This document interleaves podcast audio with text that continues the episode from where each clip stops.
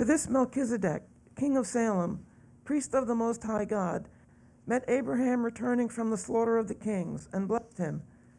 And to him Abraham apportioned a tenth of everything. He is first, by translation of his name, king of righteousness, and then he is also king of Salem, that is, king of peace. He is without father or mother or genealogy, having neither beginning of days nor end of life, but resembling the Son of God, he continues a priest forever. See how great this man is, to whom Abraham the patriarch gave a tenth of the spoils. And those descendants of Levi who received the priestly office have a commandment in the law to take tithes from the people, that is, from their brothers. Those, these also are descended from Abraham. But this man who does not have his descent from them received tithes from Abraham and blessed him who had the promises. It is beyond dispute that the inferior is blessed by the superior. In the one case, tithes are received by mortal men, but in the other case, by one of whom it is testified that he lives. One might even say that Levi himself, who received who receives tithes, paid tithes through Abraham, for he was still in the loins of his ancestor when Melchizedek met him.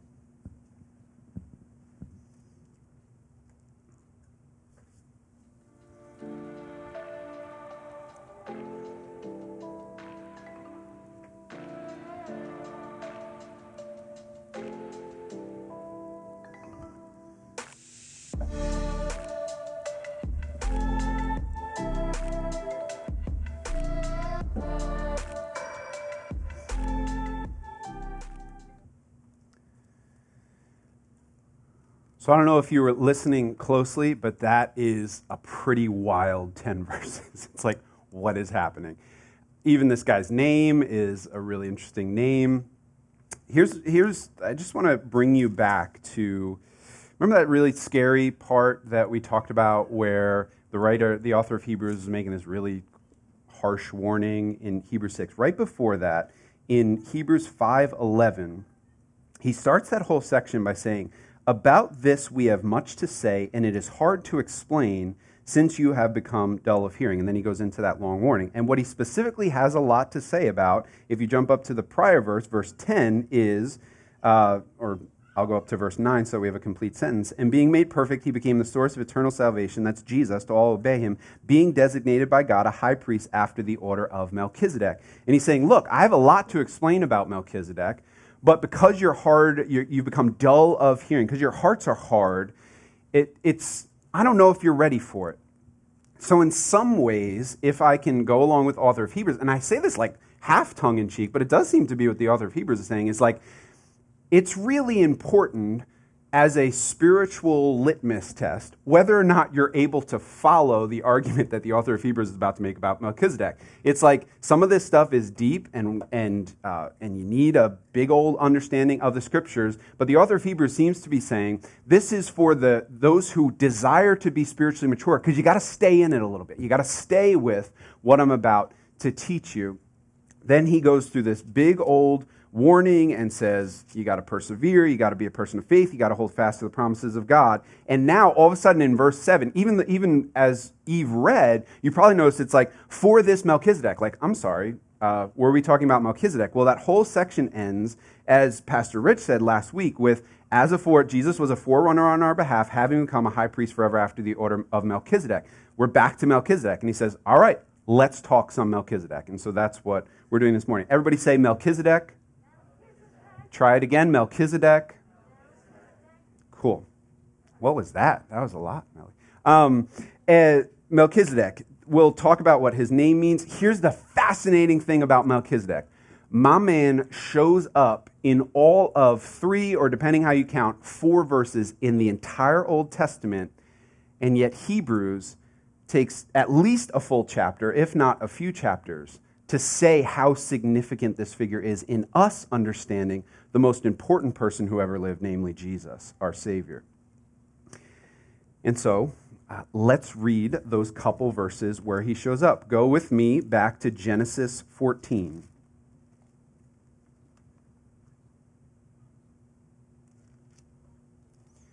Genesis fourteen, I won't get into this whole story. I, I have to like cut certain parts here, but suffice to say, here's your context, is that Abraham, who has been promised he will become the father of many nations, who at this time is still Abram, has God has made a promise that he'll bless all the nations through him and through his offspring.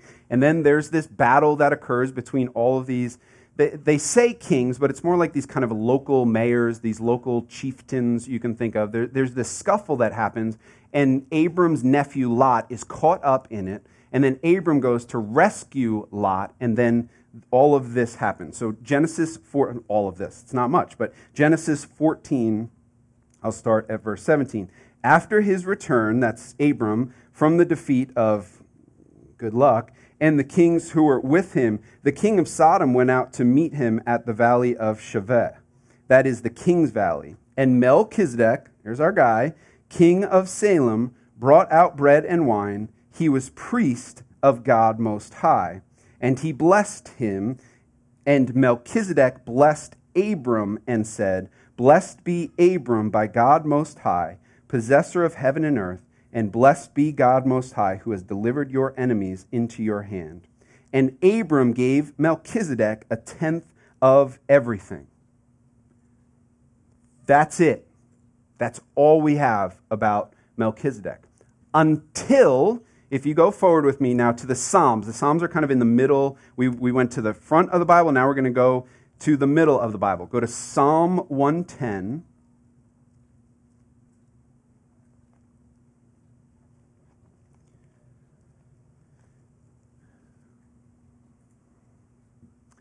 And I wonder if I asked you what the most quoted passage, Old Testament passage, is by the New Testament. What what What passage is quoted most from the Old Testament in the New Testament? I wonder what you'd say. The correct answer is actually this psalm, Psalm one ten. This is what Peter preaches at Pentecost, if that means anything to you. This is what the Apostle Paul builds a lot of his understanding of who Jesus is on. So just listen to Psalm one ten. The Lord says to my Lord, sit at my right hand until I make your enemies your footstool. The Lord sends forth from Zion your mighty scepter, rule in the midst of your enemies. So this is a psalm of David pointing forward to another greater king than David himself, who is the great king, who is the kind of high point of the people of God, Israel's history, is he's pointing forward to another one. This is, this is the Messiah. This is the anointed one. This is the one that the people would long for for centuries after this promise was made. The Lord sends forth from Zion your mighty scepter, rule in the midst of your enemies. Your people will offer themselves freely on the day of your power in holy garments. From the womb of the morning, the dew of your youth will be yours. The Lord has sworn and will not change his mind. You are a priest forever after the order of Melchizedek. Kind of out of nowhere, all of a sudden he shows up in this psalm. The Lord is at your right hand. He will shatter kings on the day of his wrath. He will execute judgment among the nations, filling them with corpses. Nice image for you. He will shatter chiefs over the wide earth. He will drink from the brook. By the way, therefore, he will lift up his head. That's all the evidence that we have on Melchizedek. Let's go back to Hebrews. You still following? Remember, it's really important for you to follow along with the argument here.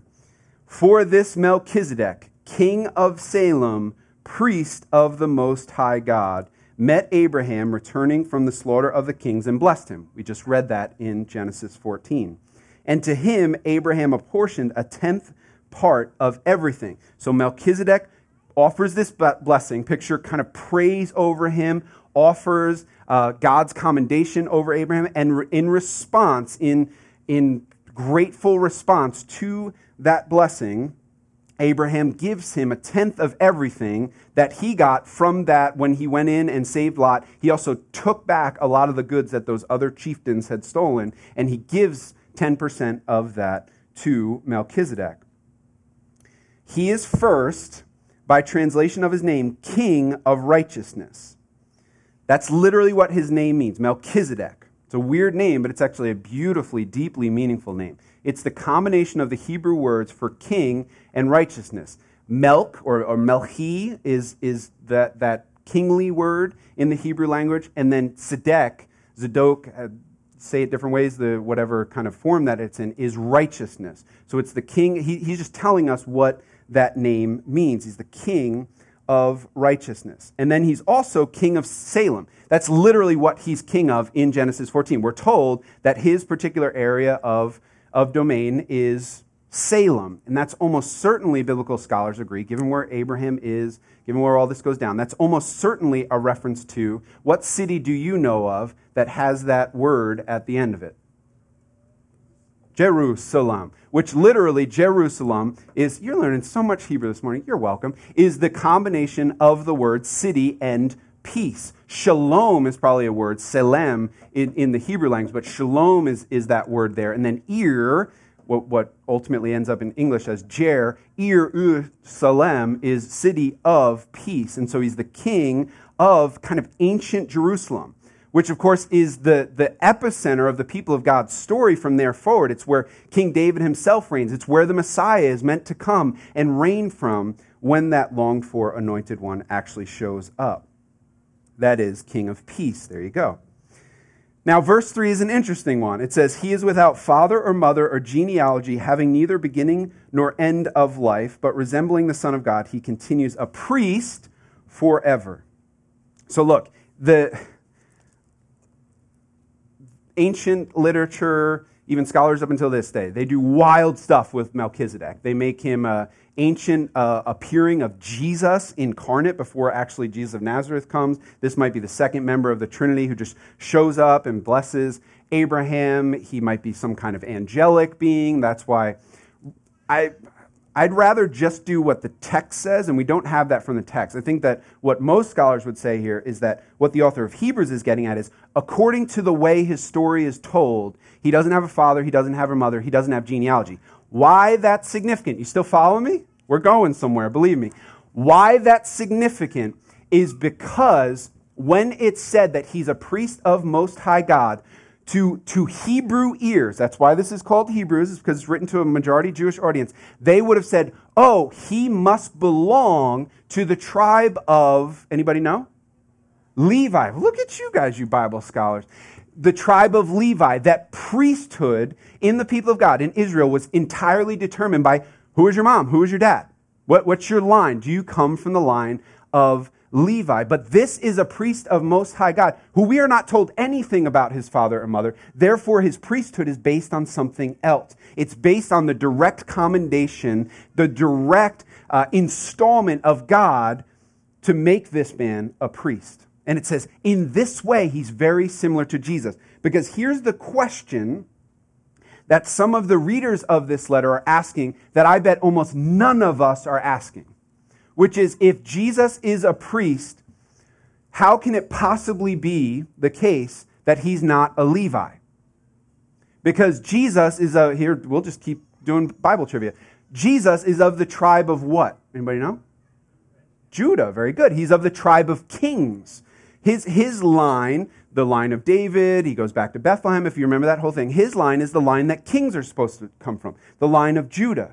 And so how can it be that he's a priest if he's not of the line of Levi? Okay, maybe I'm okay with him being a king because he's from Judah, but I don't get this combination. This is what the author of Hebrews does. He says, this has happened before. There's a, there's a whisper of this previous to even the people of God, Israel, coming into existence.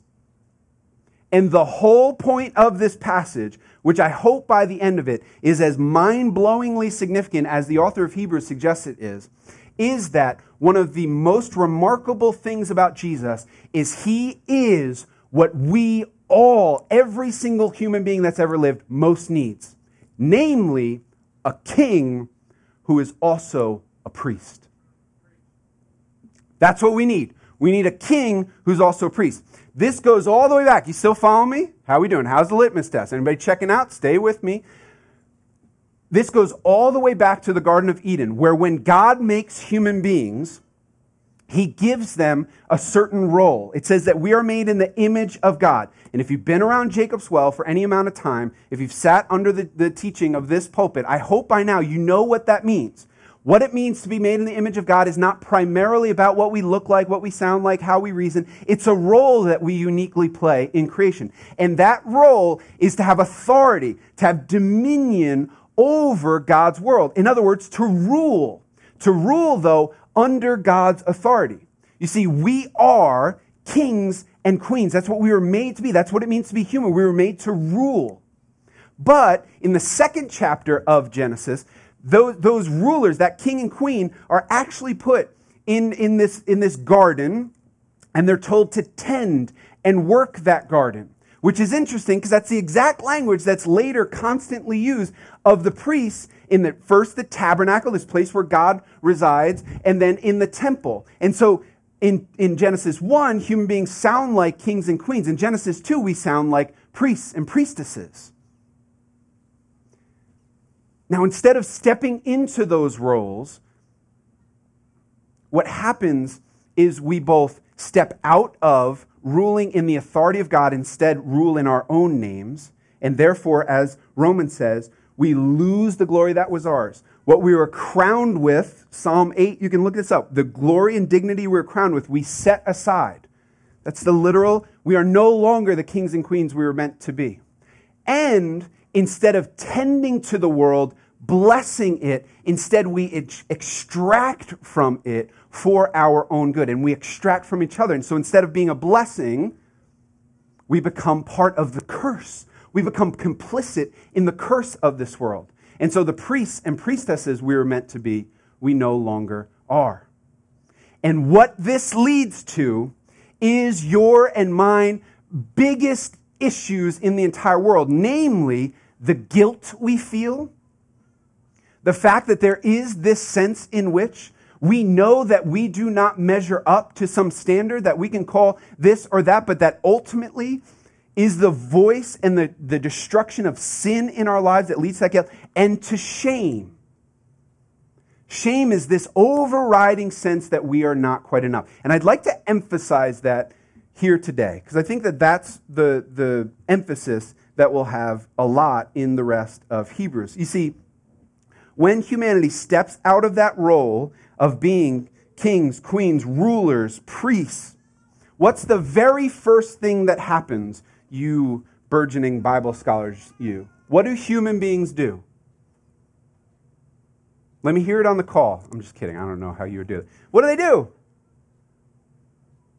They hide, they hide, they cover themselves because they have this sudden awareness that they are not in the condition that they are meant to be. There is this soul-level discomfort that they feel with the lack of something that's at the very core now of who they are. And so they cover themselves. This is shame. This is the voice of shame. And this is the voice that continues to speak over each of our lives individually and even over our culture. One of my favorite uh, subgenres of, I guess you could call it entertainment, are um, like documentaries about pop stars, if I may be so bold. There's a really fascinating one about Avicii I'd commend to you. The Taylor Swift one is really interesting. The Billie Eilish one that came out recently is interesting. But I don't know if you've seen this new Demi Lovato one. It is not for the faint of heart. It is a lot. And one of the things, and I realize she's a human being, and so I don't want to make light of her and just turn her into a, a object lesson. But I think what fascinates me so much about these folks is they seem to have gotten what all of us think we long for. And so often what you watch is the utter destruction it does to any sense of their humanity. That as soon as they have it, they desperately want out, and they don't know how to get out. And just in this, in this, whatever it is, like four episode thing with Demi Lovato, it is crushing to see the amount of covering that she is trying to do for a sense that she does not fully measure up. It reminds me of like a modern day, if you know the book of Ecclesiastes in the Old Testament, it's like a modern day Ecclesiastes. It is her attempting any way that she can to silence this voice inside of her that says, in spite of the fact that I'm a global megastar, in spite of the fact that I'm countlessly wealthy, in spite of the fact that I have the praise of millions, there's something inside of me that continues to scream, I do not measure up. And so she covers with all of these various things. She covers by image. She covers by trying to put out another eye. She covers, because here's your options in shame. And we all have it. Your options are either to try and cover it, and this we do through accomplishment or by trying to look a certain way or by trying to have certain relay. We, we try and cover it because something needs to stand in between my sense of unworthiness and a sense of that which judges me, which ultimately the Bible says is God's judgment over you, but we call it all kinds of other things. The approval of others, the the the need for love and affection, whatever it is. We need something to stand in between that thing that we know we lack. And so either we cover or we numb that pain. We numb it through, right, uh, on a on a grand scale, we numb it through drugs and alcohol, or we numb it through another, you know, hour and a half session on TikTok. That's all trying to quiet something in us that says, I'm not quite who I should be. And the Bible names that and says, yeah, that's the effect of sin in your life. So you know what you need? You need something to stand in between you and whatever that judgment is. And the biblical language for that says you need a priest. You need someone to go before God on your behalf. And then you know what you also need? Someone utterly committed and capable of changing you from the inside out, of replacing that voice of condemnation with a voice of welcome and healing and forgiveness. But you need someone with the authority to do that, with authority to stand before the one whose voice you actually need the approval of. And so you need a good and better king. You need someone to rule over your life who has authority to go in that way before God. What's so interesting in the Old Testament system is that you never combine these two roles. In fact, what's, what's fascinating is that when God actually creates the kind of recreates the nation of Israel after the events where he pulls them out of Egypt and parts the Red Sea and all of that. In Exodus nineteen six, do you know what he calls the people of God? He says, I have made you a kingdom of priests.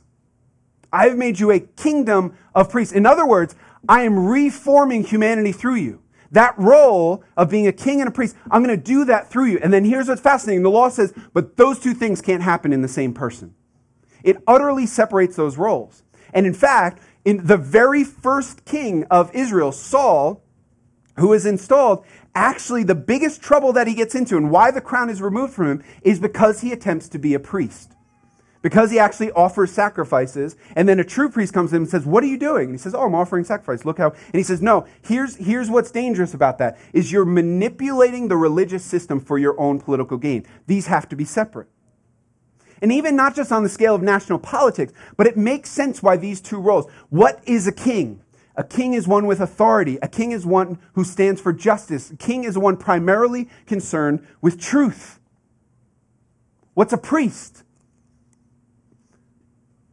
A priest in some ways is the opposite. A priest is the one interested in your pain and weakness, who comes alongside of you, who provides counsel in the midst of your pain, who is utterly for you, who stands before God on your behalf and says, I know this one is unworthy, but I bring something that stands between them and that judgment.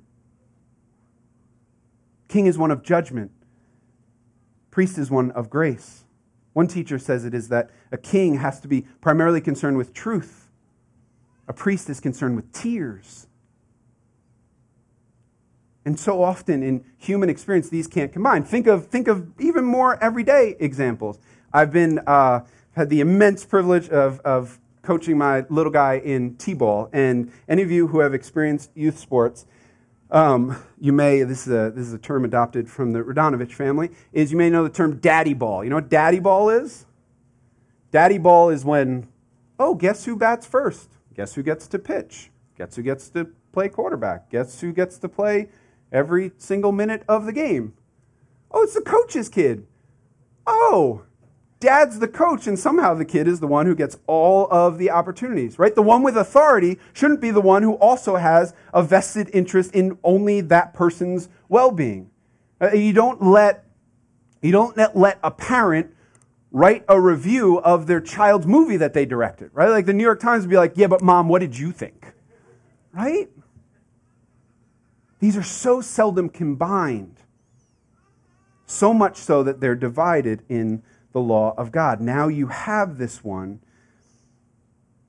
promised. Now here's, here's what's happening is in Psalm one ten, which is a psalm, go back there with me. You still follow me? Everybody with me? You guys good? All right, go back to Psalm one ten.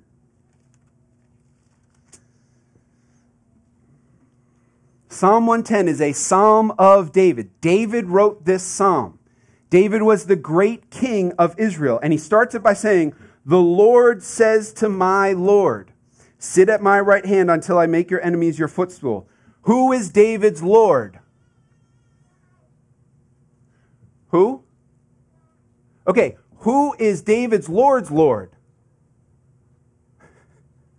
It's like very interesting stuff. Who could possibly be higher than David's level of authority? And then who's higher than that one's authority? You have this whisper that there's a greater king than David whose authority is, is godlike in some kind of way. That's the first promise here. It's saying there's a greater king coming than me, right? Imperfect David, David who messed up, David who was not the perfect king. Far from it. He says, there's one coming. Do you know how I know that this is Jesus? Because Jesus himself uses this text with the Jewish leaders of his time. He says, hey, David wrote this psalm, and he says, my Lord said to, the Lord said to my Lord. So who's Dave, who could be David's Lord? Who's greater than David, who actually stands very much close to God's authority? Jesus says, I'm, I'm that one. The Lord sends forth from Zion your mighty scepter. Rule in the midst of your enemies. This is a king. Your people will offer themselves freely on the day of your power. In other words, people will submit to your authority in holy garments from the womb of the morning. The dew of your youth will be yours. And then verse four, out of nowhere, the Lord has sworn and will not change his mind. You are a priest forever after the order of Melchizedek. All of a sudden, Melchizedek's back. In other words, David is saying, if this one is truly the perfect one, the one that we long for, the one who will bring salvation where no king has before, this one will have to also be a priest. And he can't be a Levite priest because he has to be born of the line of Judah. So is there any precedent biblically for one who is both king and priest? And Psalm one ten says, there is a line. There is a line that this one can exist in. And it's the line of this one, Melchizedek. That's how God can actually bring one who is both king and priest. Go back to Hebrews.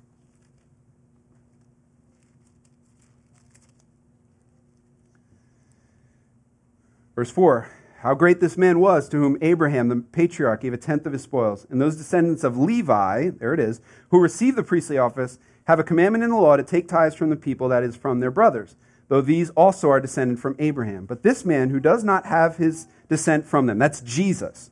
Or, or no, sorry, that's Melchizedek. This one who didn't have his descent from Levi. Levi didn't even exist yet. From them received tithes from Abraham and blessed him who had the promises. It is beyond dispute that the inferior Abraham is blessed by the superior Melchizedek.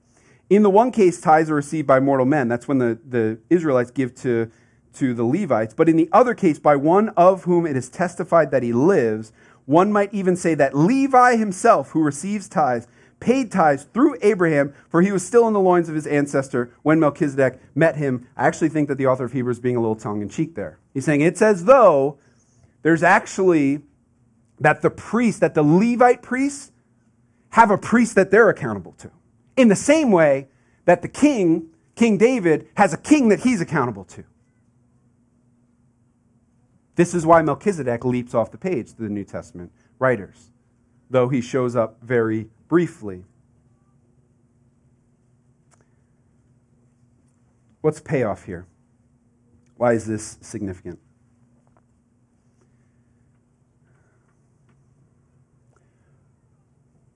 I need, you need a priest king more than you know.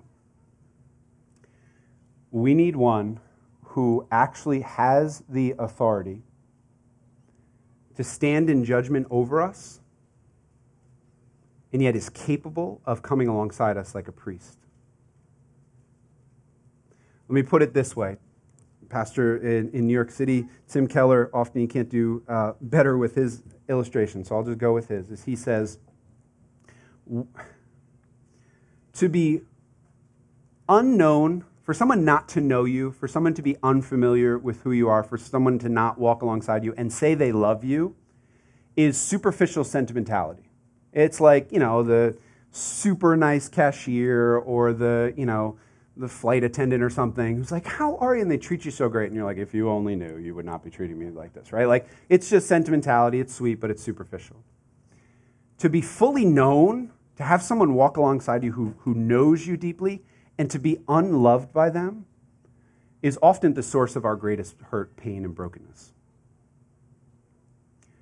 Therefore, our greatest need in this life is to be fully known and fully loved. See where I'm going with this? This is what a priest king is uniquely able to do. Because a king has to concern themselves primarily with the truth, what's in front of them. They have to make a judgment on what's standing in front of them. In other words, Jesus is the one who has been given authority to know you fully and to make a cosmically definitive judgment over you. In fact, when we stand in judgment, we will stand before him, the scriptures say. That's how much authority he has. That's how much of a king he is. And yet he's also the one who not, he didn't put something between us and that judgment, something between us and the guilt and shame that results from the fact that we do not measure up to that. He put himself in the way of that. He is your perfect priest. You see, he knows you fully. He has more authority over your life than any being in the entire universe. And he's also the one who sheds tears over your brokenness, over your sin, over your rebellion, and then did something about it and utterly commits himself to changing you, to not leaving you where you are. What's fascinating is there's a step beyond that good news, which is the, the New Testament in, in various places. First Peter two says that there, there's a bunch of places where it says that what now characterizes the church, the people of God now, is we are, do you know what we are?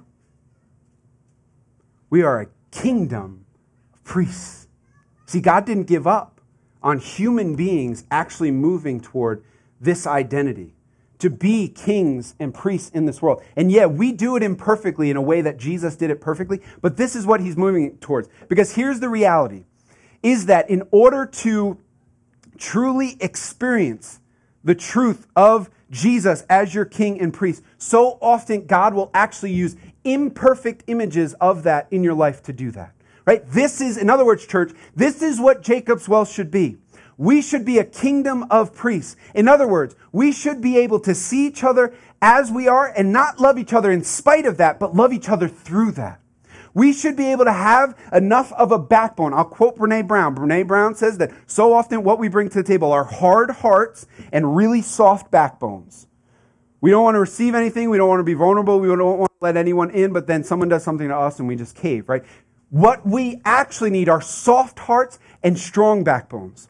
Where I disagree with Brené Brown is I don't think human beings are capable of, apart from the Spirit of God, of having that done. That is inward work. You will never do enough self-improvement and mindfulness to be someone whose heart goes from a heart of stone to a heart of flesh. For someone who goes from caving uh, around the winds of culture, caving around the winds of what your friends think should, should and shouldn't be done, and actually has a backbone to stand for truth, unless God himself is doing a work in you to give you that level of courage. And we're supposed to be doing this for one another. We're supposed to be able to stand for truth while being soft enough to love people in the midst of it. And oh, how we need this individually.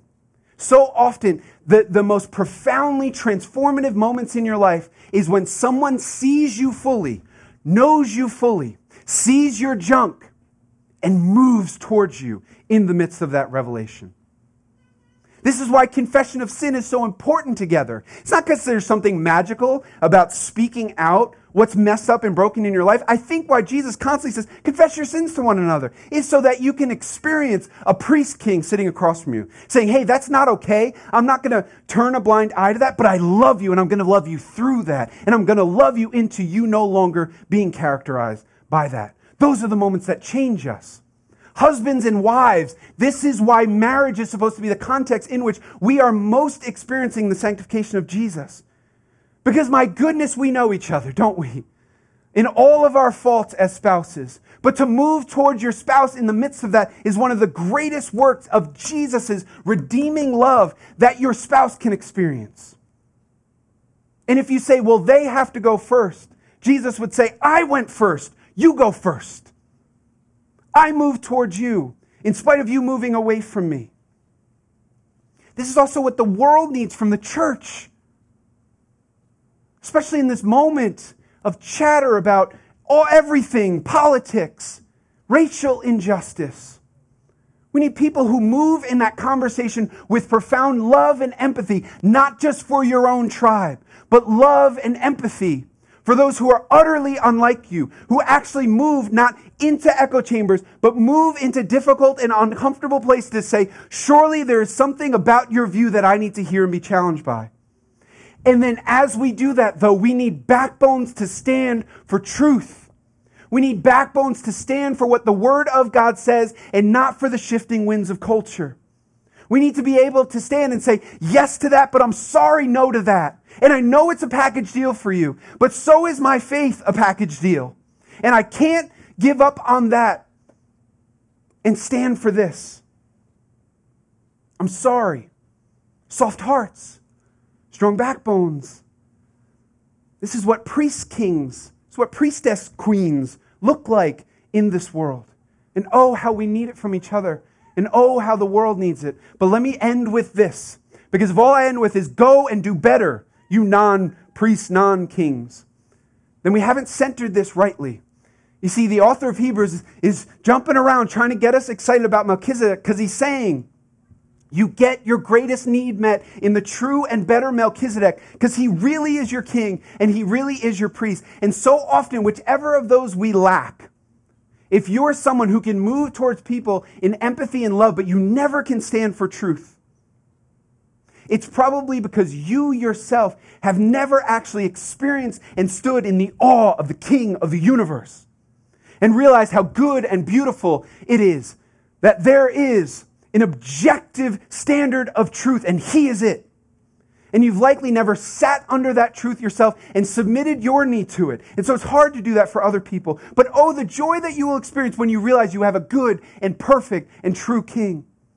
And if you're the kind of person who's always bringing truth into context and banging people over the head and people don't feel loved and empathy, I would suggest to you oftentimes it's because you do not realize that Jesus really is the true and better high priest. He is a perfect priest for you. He knows exactly who you are, and He loves you in spite of it. He loves you, He loves you, He loves you. Right? You need your Goodwill Hunting moment, right? You need to know that the cosmic standard of the universe wraps His arms around you in love and says, in me, not in yourself. I see all of that. I don't blink an eye at, I don't just wink at it, but in me, you are worthy. In me, you are home. In me, you are loved.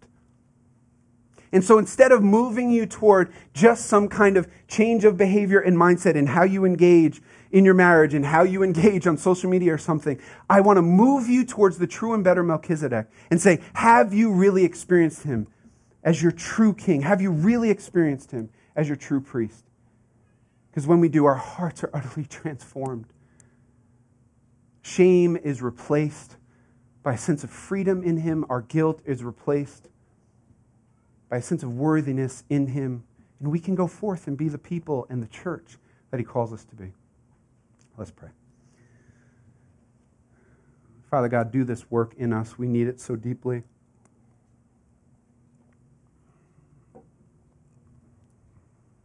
God, even now as we receive communion, I pray that You would work these truths into our hearts, Lord, that You would soften us where we need to be softened, that You would strengthen us where we need to be strengthened. God, that we would sense your empathy, but that we would also sense the beauty and splendor of the King of the universe, who is somehow beautifully able to combine these things, Lord. You are the human being that we cannot be, and yet you won't settle for that because you're changing us into the people you, you desire us to be. God, continue that work in our lives. We pray this in Jesus' name. Amen.